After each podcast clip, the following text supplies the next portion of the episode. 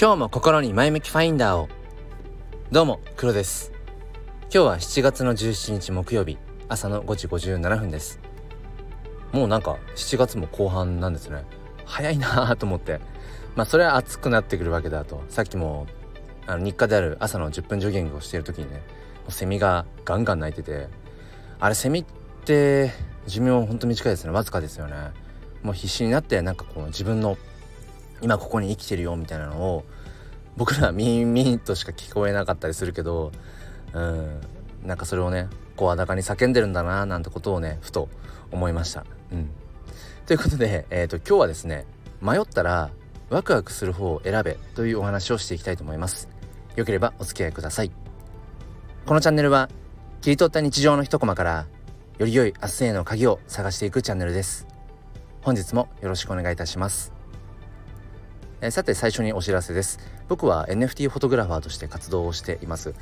え毎月1枚あの無料で写真 NFT をプレゼントしているのでもし興味がある方は、え仮想通貨ウォレットメタマスクさえあれば、え僕の方からあのお送りしますので、え興味ある方は説明欄の方から、えリンクで飛んできてください、えということで本題に入りたいと思います。迷ったら、えワクワクする方を選べ。まあ、これはもう自分に対して常に、えー、言っていることです。今皆さん何かこう迷われていたりモヤモヤしていることってありますか？僕はですねそうですね、まあ、自分の人生をちょっと大きく3つに分けるとまず仕事、まあ、本業がありえそして家庭家族というものがあり、うん、そしてまあそれ以外の、まあ、一人のこう人間としてのどう生きていくかとかまあその要は仕事と家族以外の部分っていうんですかね。それ何て言うんだろう。趣味っていうにはちょっと軽いし、うん、人生への挑戦っていうとおこがましいというか仰々しい感じもするし。まあ大きく3つ、まあ、本業の仕事そして家族。でそれ以外の自分のパーソナルな部分っていうのかな。まあそれに分けてみますか。僕が今そうですね。モヤモヤしているまあ迷っているまあともすると悩んでるみたいなところがあるとすればえー、仕事でもなく家族でもなく残りの部分ですね、えー、一人の人間としてのパーソナルっていうところかな。で今僕はそのパーソナルの部分で言うとまあほとんど NFT のことが 占めていてあの頭の中とかをあるじゃないですか。こう画像まあ絵というかイラストにした時にお金お金お金とかなんかちょっとこうあの異性異性とかうんなんだ仕事とか。なんかこういろいろこうね頭の中をどういう割合になるかって言ったら多分僕の頭の中を今バッとこう切り取ったらほとんど多分 NFT で埋まってるんじゃないかなって思うんですね。うん、でそのこの NFT に関してなんだろうなやっぱり触れていけば触れていくほどその NFT という名の、まあ、海っていうものがあこんなにも広いんだなってことを知るんです。最初はなんかまあよくわからないからとりあえず触れてみるかっていうぐらいのまあ小さな水たまりぐらいの感覚うんだったとしたらなんかその水たまりに触れてみてあなるほど NFT ってうんうんデジタルデータにこの価値がつけられるんだとかあなるほど今までなかったようなその NFT を持っていることによってそれがある種のパスポート証明書になって、うん、いろんなコミュニティまあ主にディスコードというねチャットツールとかもありますけど、まあ、そういうところのうんその要は鍵がかかってるような部屋に参加ができるああなるほどコミュニティの参加証なんだなとかなんかその NFT というものブロックチェーン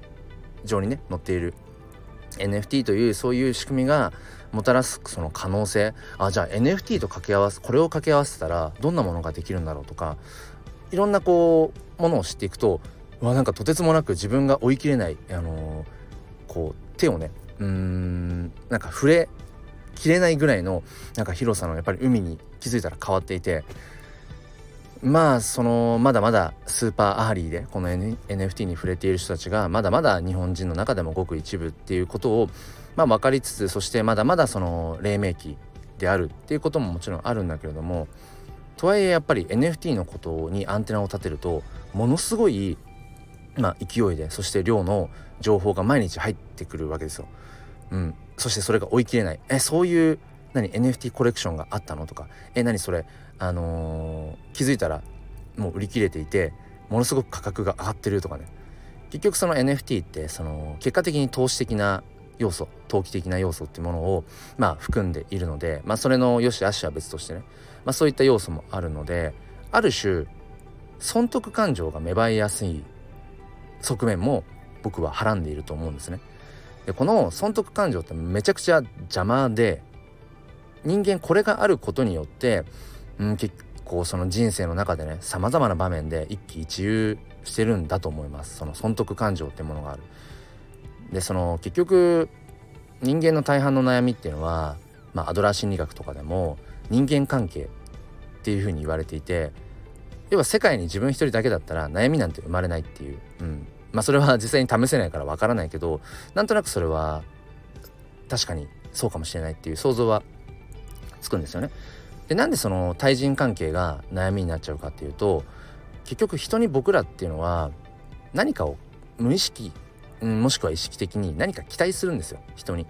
これをこの人にしてあげたらこの人はこれぐらいの何か、えー、お礼をしてくれるんじゃないかとか、うん、自分が今こういう行動をとったら周りの人たちは褒めてくれるんじゃないか。認めてくれるんじゃないか。何かしら僕らはうん人に対して何か期待している。でこの期待というものがやっぱりそのものすごくうん邪魔くさいわけですよね。何か期待するからそこに対するうん要は反動として自分の思ったような期待通りに人が反応してくれなかった。自分が思ったような、えー、結果が得られなかった。そういうものがあるからこそ落ちるわけですよね気持ちがね。うん、そもそも期待をしていなければその裏切られることもないっていうまあなんかそれ言ったらすごい寂しい人生じゃないっていうふうに、えー、思うかもしれないですけど僕はなるべく期待をしないようにしています。っていうのも一度自分自身がねうん心と体をあのが本当にぶっ壊れかけた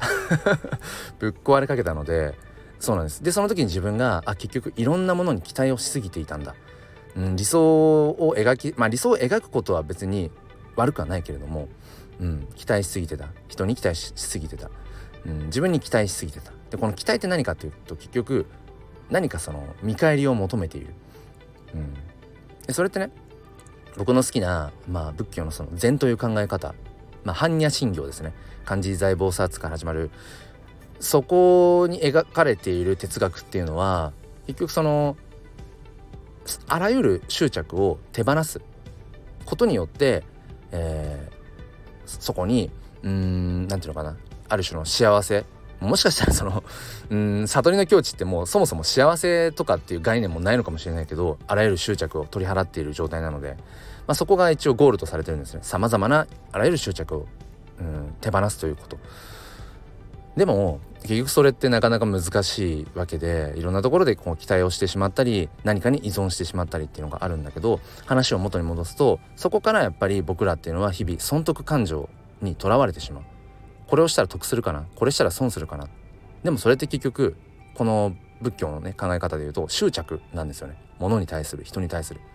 で執着が生む生むのっていうのは憎しみとかうん妬みとかうんその何かを羨むみたいなね。うん、そういうやっぱりネガティブな感情がやっぱり多いんですよね。ただね一つここでちょっと忘れずに言っときたいのは何かに期待する人に期待をするとかっていうことと人を信じる自分を信じるっていうのは別だと思ってます。だからなので僕は人とか自分にはそういう意味では期待はしないようになるべくしているけれども信じるってことだけは忘れないようにしてます。きっと自分だったらできるはずだとかきっと君だったらあそこまでいけるはずだ僕はその信じるっていうことと期待をするっていうのはなんかね別のものだと思ってます。まあいいや。よくないか。よくないけど。そうそう。まあだからまあグググっと本題に戻っていくとうーんモヤモヤしている時っていうのは結局損得感情がそこに現れていませんかっていう。どっちが得するかな？どっちが損するかなって考えてないかって。でもそれを考え始めた時に多分うん結局後悔の道は始まり始まっていると思っていて。だから迷ったらどっちがワクワクする、うん、2つ道が自分の前に分かれていてああどうしようと思ったらなんだか分かんない。そこにもしかしたら理屈で説明できないような要素、うん、があるワクワクなんだか分かんないけどワクワクするっていう方が正解なことが多い気がします。理屈で説明できないってことはそこを自分で何ていうのかな損得感情を持ち出してないっていうのは理屈で分かってない頭で分かってないっていうことでもあるのでうん、だから自分でその把握できてないですよね。これぐらいやったらこれ損だなとかこれぐらいやったら得だなっていうのはある程度それに関して自分が理解をしているからこそなからこそ損得感情っていうものが明確に出てくるのでそもそも損得感情がもう出てこない顔を出さないぐらいの、うんまあ、とよくわかんないけどワクワクするっていう方を選んだ方が結果的にその損得感情という名の執着に縛られずに、うん、なんかね純粋に楽しむことができるんじゃないかなと思います。うん、なので本当に様々毎日 NFT の情報が目に耳に飛び込んでくるんですけれども全部を追おうとすると結局しんどくなるし、うん。まあ、それはまあ世界中のニュース全てを知ろうとするのは無理だしそうする必要もないっていう話とも同じなんですけどだからなんだろうな。あこの NFT を買っといたら後でその要は価値が上がって金銭的な得をするかも。とかじゃなくうん。もちろんそういう、ね、要素もあるけどなんかそこありきじゃなくてそれはもう結果的にそうなったらそれはそれでいいんじゃないっていう。まあみんなやっぱりお金ねもらえないよりはもらえる方が嬉しいし、うん、価値が下がるよりは上がる方が当然嬉しいからね。でも入り口としてはあこの NFT コレクションなんか面白そうだな。で僕はそこに面白そうっていうところになんかいろんなまあ方がね様々言うけれども僕はシンプルにそのアートとしてあこの絵いいな。このイラストいいな。この作品いいな。でも別にいいと思うし NFT の楽しみ方はそれぞれだから。もしくは NFT の向こう側にあるコミュニティが楽しそうだな。それでもいいと思うし、うん、割と今のところ文脈としては、うん、NFT はイコールコミュニティに価値があるっていうのを言われてるけど僕はそれだけじゃないと思ってて。シンプルにこのクリエイターさんを応援したいでもいいしこの人が出している NFT だから買ってみようでもいいと思うし、うん、そこには結局やっぱりなんだか分かんないけどワクワクする。まさにちっちゃい子が理由なく根拠なく。長野ねえっ、ー、と長靴を履いて泥水バシャバシャしてるじゃないですか。あんなの別に損得感情も何もなく別に頭で何も考えてなくてなんか楽しいからやってるわけじゃないですか、まあ、僕はあれでいいと思ってて。で、えー、大人はそれを止めちゃいけないって思うんです。だってワクワクしてやってんだから、うん、何の話をしてるか分かんなくなってきたのでこの辺りで終わりにしたいと思うんですが今日は迷ったらワクワクする方を選べそんなお話をさせていただきました。まあきっと今日も迷うんでしょう悩むんでしょう。でもうん自分のまさにその直感を期待じゃなくて自分の直感を信じて、えー、今日もね、えー、ワクワクする方を選んでいきたいと思います、えー、そんな感じでですね、えこの前向きファインダーチャンネルでは、えーと、メンバーシップ配信というものもやっています、割とこの通常放送ではまあ朝一で撮っていてあんまりこう喉もね、うん、喉の調子もそんなに良くはない。滑舌も良くはない、えー、頭も働いてないのでそんなに言葉もポンポン出てこない、うん、で割と NFT の話に終始してることが多いんですがメンバーシップ限定配信の方では、うん、まあそれだけではなくてねもっとこう子育てとか教育とかうんそうだな。まあ、もうちょっとその写真の話とかあとはそもそも自分自身とかその人の内面の部分とかまあ割と広く普遍的な話なんかも、えー、としています。まあそちらも興味がある方はまあそうですね月に1冊古本500円買うぐらいの感覚で、えー、遊びに来てもらえたら嬉しいです。それでは今日も良い一日を。ではまた。